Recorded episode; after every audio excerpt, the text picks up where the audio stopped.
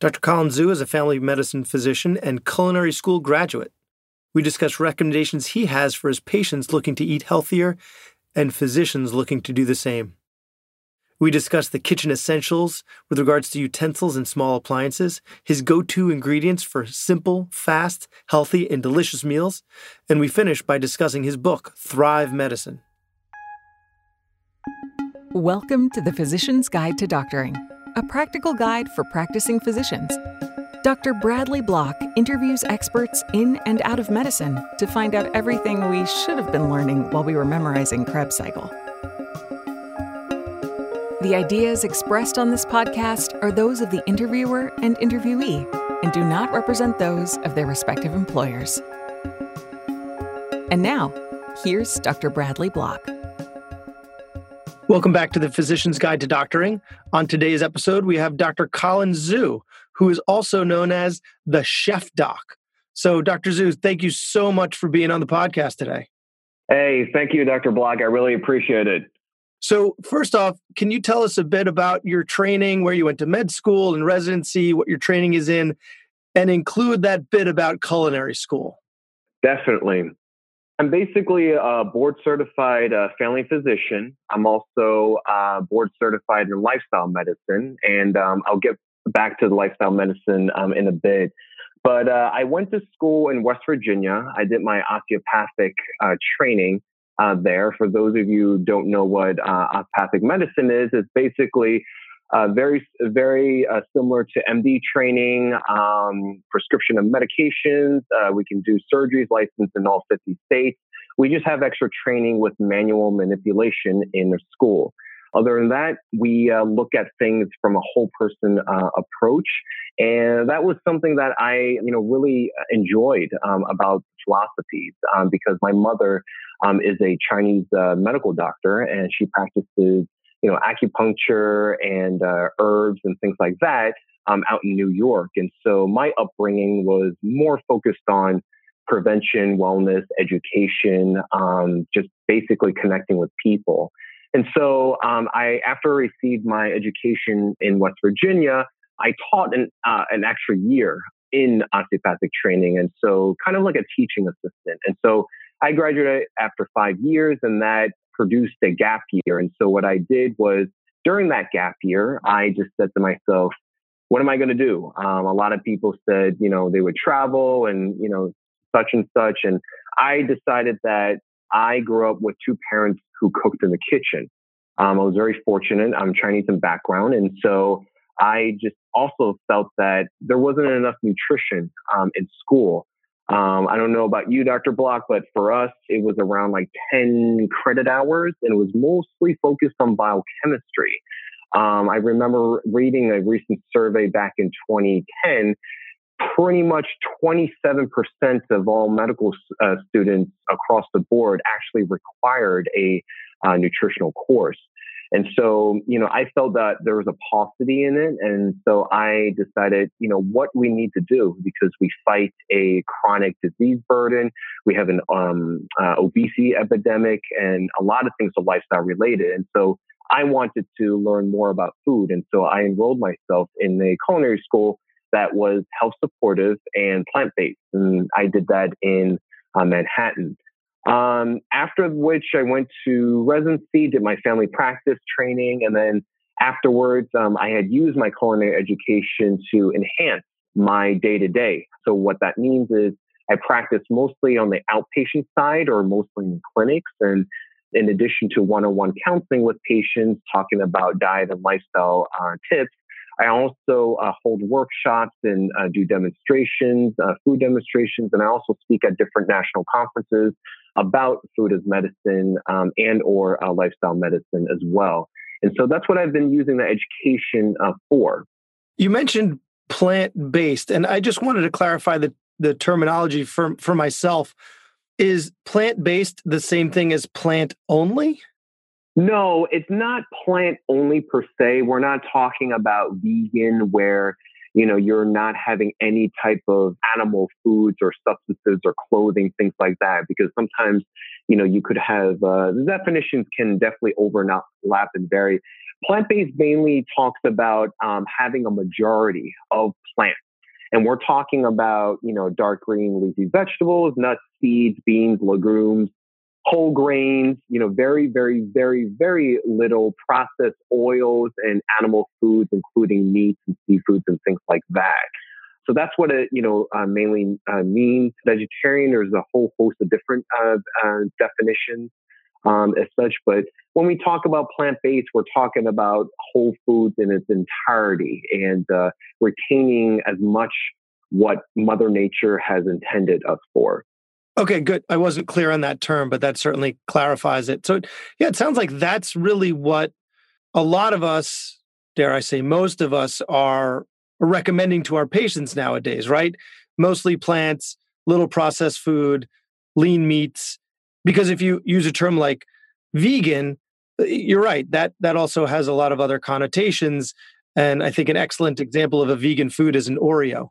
yeah. An Oreo cookie. Or, or, is vegan. So that's not necessarily what we're going for with our patients, but uh, but yeah, whole whole plants and yeah, very little processed or minimizing processed foods and processed sugar. So to so to start, I think it would be great if you could give us some information for our med student or resident colleagues who don't have much time, don't have much income to work with, and may not have so much cooking experience. So, if you could help our juniors out there, what are some recommendations that you would have if they maybe come from a house not like yours where there's not much cooking going on and they don't have much experience? Where do, where should they even begin? Like what utensils or what equipment should they be purchasing to start with? Yeah, definitely. It's an excellent question. And like other healthcare providers, including myself and you, you know, we've definitely gone through that phase of our life and knowing what it means to uh, live off of a budget. And I think that it also relates to our, some of our patients. Um, for me, I do primary care and we deal with all variety and across the spectrum in terms of social economic classes. Before I'm currently in LA right now, but before I was in Southern California and I worked with an underserved Latino uh, community. And before that, I was in Seattle. Um, I was working with uh, refugees in a community health center. And so, uh, doing primary care, you know, you get to look at different populations and you kind of meet them where they are. And so, you know, for your med students and residents, this definitely overlaps with also our patient population that are also looking for things on a budget.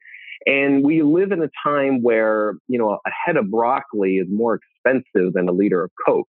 And um, that is attributed to public policy and, you know, how uh, certain things are subsidized, but that's an entirely different, you know, subject. So I would say where to start uh, would be number one, looking at your markets, your supermarkets, and also seeing, you know, what is nearby and to believe it or not, there's actually different kinds and different classes of supermarkets. You know, you have your Whole Foods and, you know, I, what I would call your upper tier supermarket. And then you would have something closer to the bottom where like a convenience store or a bodega or something like that, depending on what part of the country you're at. And then, you know, you have everything in between. So I would probably say in terms of plants, definitely shop for something local. Okay. If you can visit farmers markets, okay, you not only save in terms of cost, but also you get to meet the farmers and the people that produce and uh, farm your food, right? You actually save in terms of food mileage. And what I mean by food mileage is if you ever look at a produce and you look at the sticker and you look at where it's come, you have to understand and be mindful of how, how many miles it has traveled until it actually reaches the shelves. And quite honestly, it doesn't get picked and automatically teleports to your supermarket. They need to do a process, bring, you know, certain chemicals to preserve the freshness of it by the time it gets to your market, right? So that's one thing to consider. So the closer in terms of food mileage it is to you, the better. Okay. Another thing to uh, think about. So, but, you know, when I was a resident, just the hours that we had to put in, and I'm sure it was the same for you, were so sometimes absurd that I, getting to something like a farmer's market would be, would have been really challenging. So I really would have been stuck uh, going to just a typical supermarket. So if you have your resident and he's going to the supermarket or she's going to the supermarket, they've never had any type of cooking experience before, and they're just looking for something because you know what? They've been on their feet all day. They haven't been eating anything except for graham crackers and ginger ale, um, but they want right. to, you know, do something healthy, but really hard to screw up. So, right. what ingredients are we looking at specifically where it's hard to screw up, so it tastes good, but it's it's you know however you want to define healthy, it's uh you know better for you. Okay. So if you don't have an opportunity to go to a farmer's market, I would recommend if you have the cheapest uh, plant food you can get is actually from ethnic foods um, or ethnic markets. So, for example, if you have like uh, an Asian market, a Mexican market, an Indian market, you actually save a lot more um, in terms of produce and you actually save a lot more in terms of spices and herbs. But to answer your question, um, if you were to just go to your supermarket, I would definitely say if you have little to no experience in the kitchen, what the pro, what the supermarket uh, does nowadays is that they actually combine certain ingredients uh, together, so you can immediately put it you know, on the in the oven, on the pan, or on the grill. Okay, and we're talking about things like uh, something to start, you know, making fajitas, for example. You know, they would put different uh, tricolored, you know, bell peppers together. You know, you would just pick up whole wheat tortilla uh, from the grain aisle, um, and then you know just you know, make something quick like that. Or you know, they have things to grill with. You know, they would have portobello uh, mushrooms. They would have different uh, grilling uh, vegetables that you can do. They also have uh, uh, ingredients that they put together, for example, carrots, onions, and celery, that is a base for most soups, a base to make stock with, you know? Okay, so sorry. So, so far, a couple of things that, that you mentioned, just to recap. So, sliced bell peppers in a frying pan as a base for, I think you said fajitas. And then what was that base for the soup? Carrots, onions, and celery? Correct. Uh, carrots, onion, and celery, or it's also called a mirepoix, uh, mirepoix in French. That's a combination for the base of the soup. Okay. Any other of those simple combinations that that we might be able to help those residents or, or med students out with, so they can make sure that what they're eating isn't so uh, isn't just ramen again? Um, if you do not have time to prepare um, dry beans from scratch, um, you can get you know, canned beans or canned lentils, and also quick cooked uh, rice, um, uh, specifically brown rice. Quinoa is very quick uh, to make as well. And then that could be added with your vegetables. Um, you could stir fry, you know, something really quick. Uh, would be a couple more examples as well.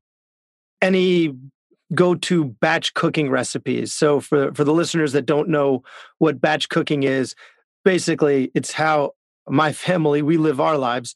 We cook on the weekends. So my wife also cooks during the week, but sometimes either she or I or both of us will cook together on the weekends and we will make something that will last for uh, a long time, you know, make a, a, ton of it. Right, right. Have a couple of it, have a little bit of it fresh, and then the rest of it goes into the freezer for use later on, which with a, right.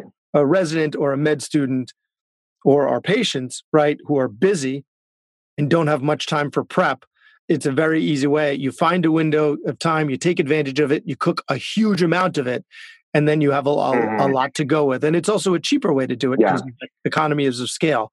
So, do you have any go-to batch cooking, either meals or recipes?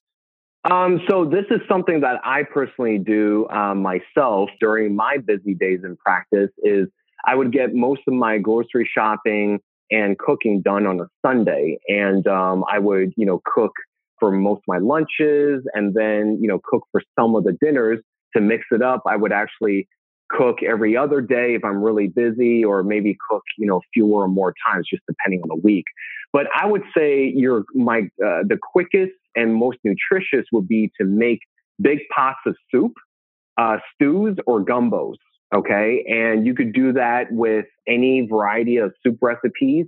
I would highly recommend a slow cooker. I know, I know that we're going to talk about kitchen utensils, but a slow cooker is a great appliance, also very uh, uh, cost effective um, to be able to, you know, put a lot of ingredients into it and then you you you know set it and forget it and then it does its own cooking while you can actually cook something else at the same time.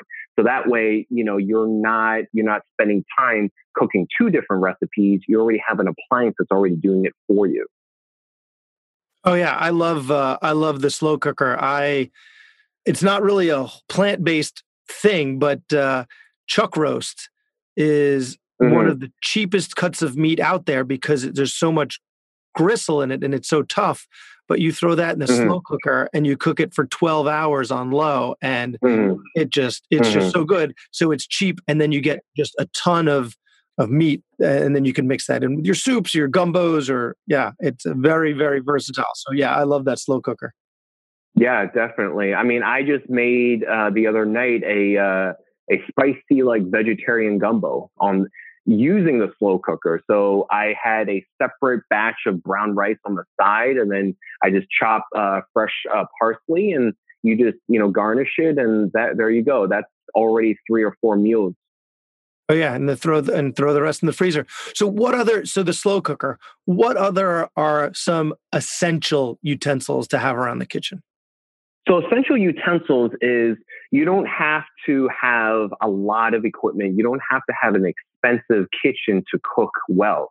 You need to have a few items and you just know, you just need to know how to use them properly.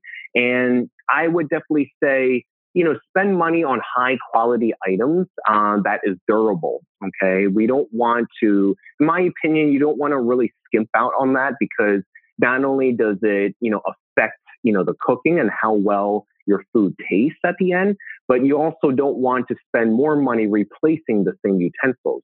So, for example, you know, I would recommend getting uh, either a small or large uh, saucepan, okay, where you can make stock and different sauces, or you can make, uh, you can also get a frying pan as well. I would say a eight inch uh, diameter or 12 inch diameter too, if you're making for more than one. I would recommend, you know, stainless steel for these. In terms of a knife, uh, I would recommend a chef or a French knife, um, as it's called, and a, uh, a, sharpening steel to making sure that your uh, knives are, you know, kept sharp. The only other knife I would recommend that's essential will be a paring knife um, in terms of fruits and different uh, small uh, cutting as well. Getting a good quality chopping board is, you know, essential. Okay. Um, in terms of other utensils, would be a spatula. Your, I probably use a spatula, you know, like a silicone because it's heat resistant, um, and you can get that very cheaply. And that is very versatile in terms of mixing, stirring, and things like that. If you want to be fancy, you can get a microplane to zest, you know, different things to put on food.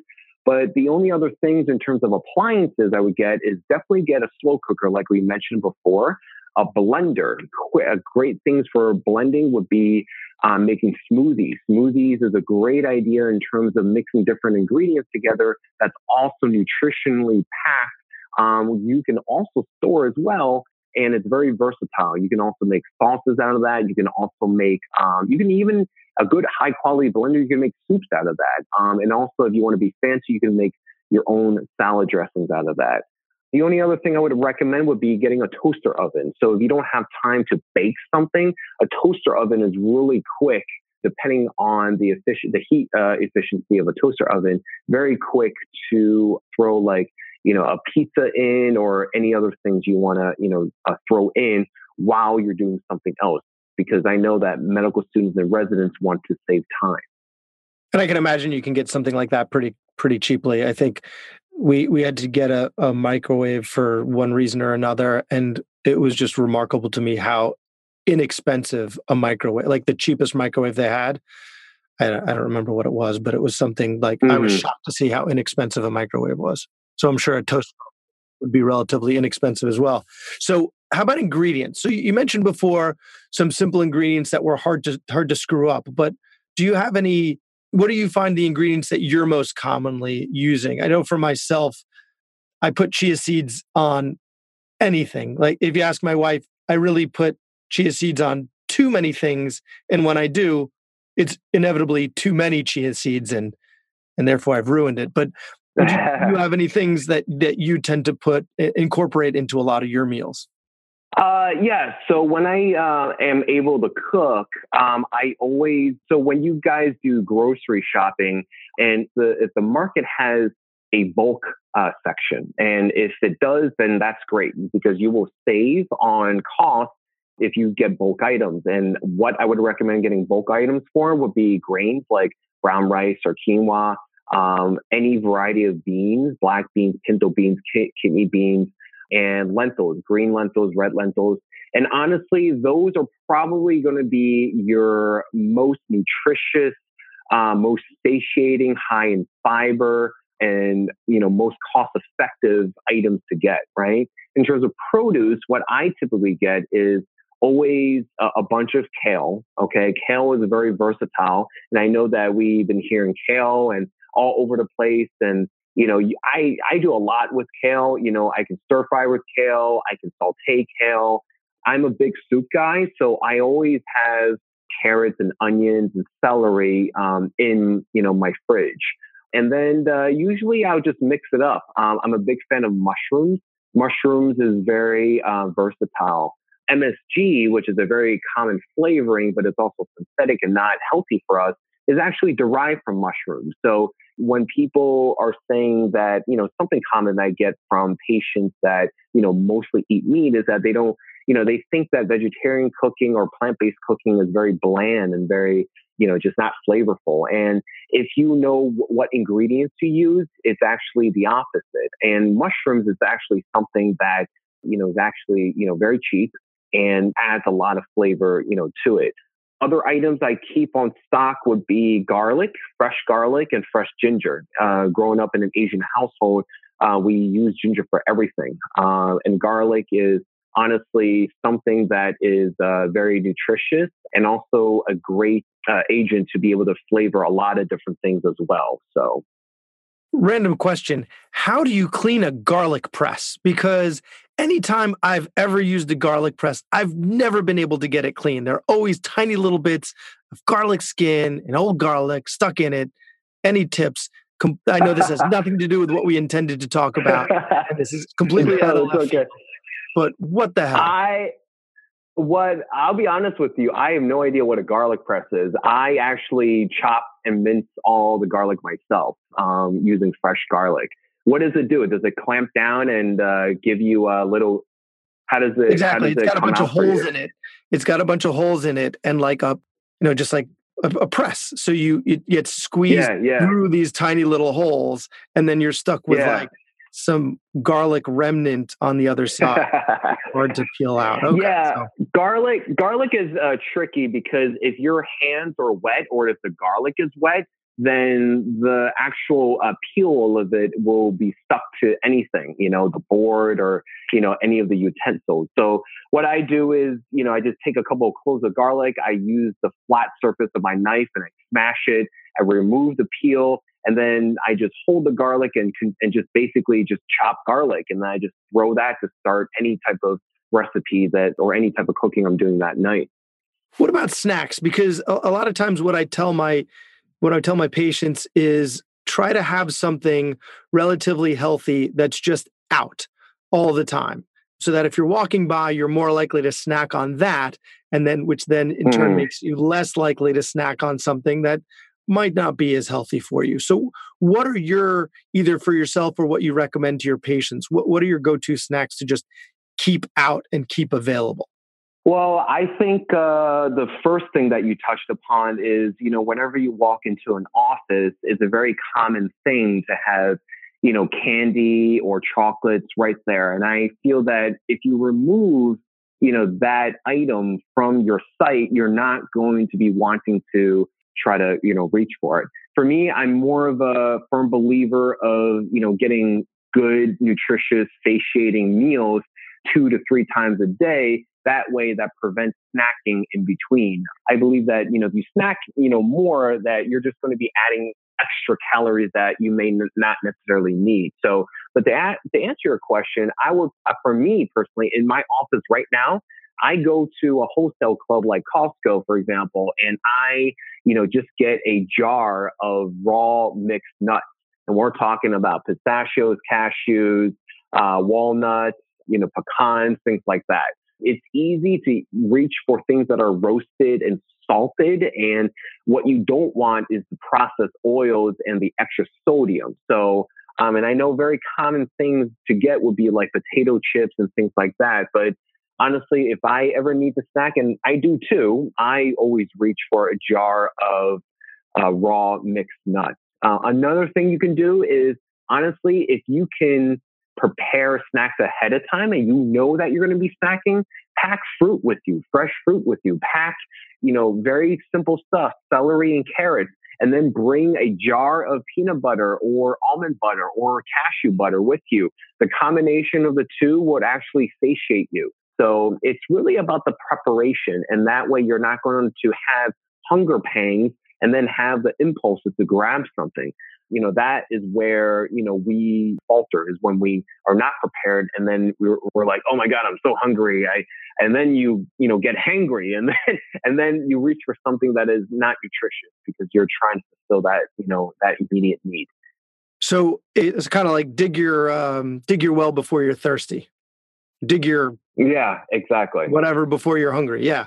So what about for our patients? I think a lot of the stuff if not all of the stuff that you've mentioned so far is are excellent recommendations for our patients who may be suffering from a metabolic disease but is there anything else that you haven't mentioned so far that you may be telling to your patients about improving their eating habits or if they haven't had much experience in the kitchen or or things that you would tell them about ways to prepare foods and certain foods to prepare that you haven't touched on yet? Um, I think what we touched upon um, is are very similar items that I touched upon with them. What I use is a couple of resources, online resources as well, because we live in a world where pretty much everyone is quote unquote connected and virtually connected. And so I rely on that as well um, for those that are, you know, tech savvy, whether they use a computer or use their smartphone. So things, so meta- metabolic diseases, um, you know, like chronic diseases like heart disease, uh, you know, high blood pressure, high cholesterol, people, you know, with stroke and things like that. You know, these are different things that we deal with on a day to day basis. So what we do is that I actually counsel them and coach them on, you know, pretty much the same thing. And one of the resources that I would love to give you is looking up um, Dr. McGregor's uh, Daily Dozen. And he is the founder of nutritionfacts.org. And it is a free resource online and on a smart app, commercial free. Everything goes to charity from his web, uh, website and all. All the information there is vetted out, all scientifically uh, based, evidence based uh, nutritional information. And so he came up with a daily dozen that after so many years of you know, looking at uh, different nutritional scientific journals. He's vetted out different food groups, kind of similar like um, like a food pyramid or food plate, you know, that we you know have. And so I actually print that out, and I actually, you know, I can email this to you, Dr. Block, uh, later on. But I actually print that out and I give them that as a handout, and I say, hey, this is are the different food groups that I want you to, you know, look at. And these are including similar stuff that we're talking about, berries, whole grains. Uh, we're talking about, you know, cruciferous vegetables like Brussels sprouts, cauliflower, broccoli, flaxseed, fruits, beans, nuts, things like that. It also includes um, recommendations for exercise. And what I tell patients is 30 minutes at least of moderate intensity uh, exercise that you enjoy. If it's not enjoyable, you know, it's not sustainable. And moderate intensity is basically you're huffing and huffing and huffing and puffing to the point where you cannot maintain a conversation. Okay. That's moderate intensity. Beverages, we recommend at least 60 ounces of water um, you can also do green tea, uh, which is also packed with antioxidants, and hibiscus tea, which is proven to actually lower blood pressure as well. So that's what I give to them. A second resource that I would give to my patients is put out by the Physicians uh, Committee for Responsible Medicine, also a nonprofit organization. And they came up with a program called the 21 uh, Vegan Kickstart. Now, I don't, what I tell patients is that don't let the word vegan, you know, mislead you. Uh, what it is is that it's a free online website and an app that you can just type into Google um, called 21 Day Vegan Kickstart. And what it is is that it's a plant based introduction. So this is also good for your medical students and residents. It helps with grocery shopping. It helps with meal prepping. And they have uh, plant based recipes all for a 21 day program, all free. So what I do is that I print these two resources for my patients and I give it to them and I tell them to follow up, you know, in X amount of weeks or months, um, especially the ones uh, with diabetes. And I tell them, hey, let's go over this. You know, let's get back to this because, in my opinion, it's not a one off where you see them for your physical and then you say, hi, you know, goodbye, and I'll see you in a year. For me, things are more reinforced for behavior changes if you see them more uh, frequently. Wow, those are we'll definitely link those up in the show notes. So the Dirty Dozen and then the vegan introduction, right? The Daily Dozen, uh, Dr. McGregor's Daily Dozen. Dr. McGregor's Daily Dozen. Daily dozen. Okay, thank you for clarifying. And the, yeah, no problem. So the, the other thing that we were going to talk about today was your book. Yes. And I think you just released an edition in now it's out in multiple languages, right? You just released yeah. an edition in Spanish. in Spanish, yeah, yeah, yeah. So I wrote a book called Thrive Medicine, and it's basically a labor of love. It it's kind of part memoir, part you know self um, empowerment uh, type of book, and it it highlights my experiences as a traveling physician or a locum tenens um, is what uh, it stands for in Latin. And what that means is to hold a place. And what that means is that when a physician passes on, goes on vacation, has maternity leave, or for whatever reason can't work in a certain period of time, people like us are hired to be able to fill the spot.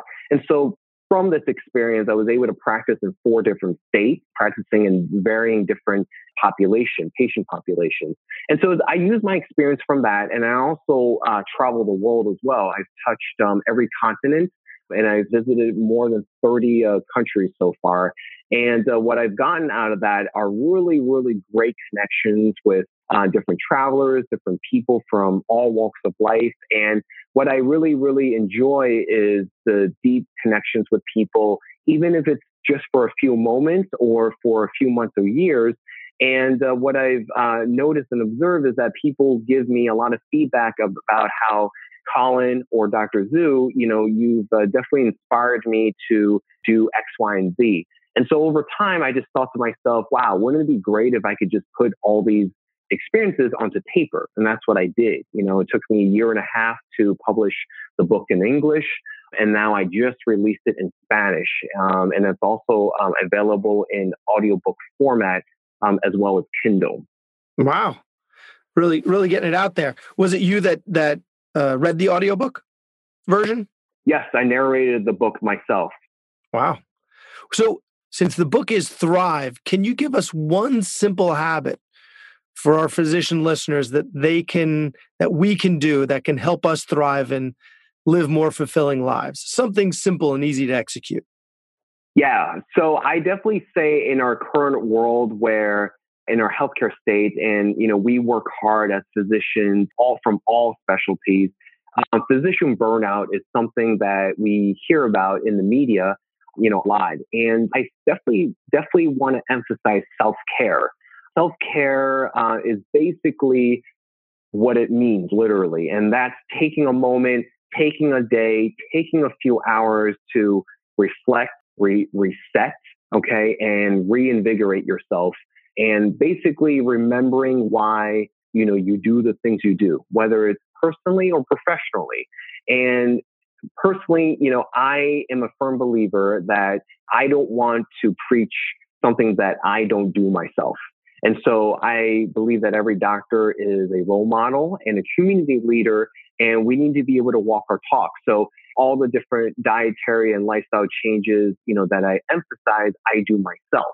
And so self care is definitely something that I would want, you know, more of my physician colleagues and friends to do more of. And, you know, and that in turn leads to a more fulfilling functioning and daily life. And I just feel that, you know, the better you take care of yourself, I honestly think the better you take care of your patients. Because if you go down, then, you know, you, who's going to take care of your patients?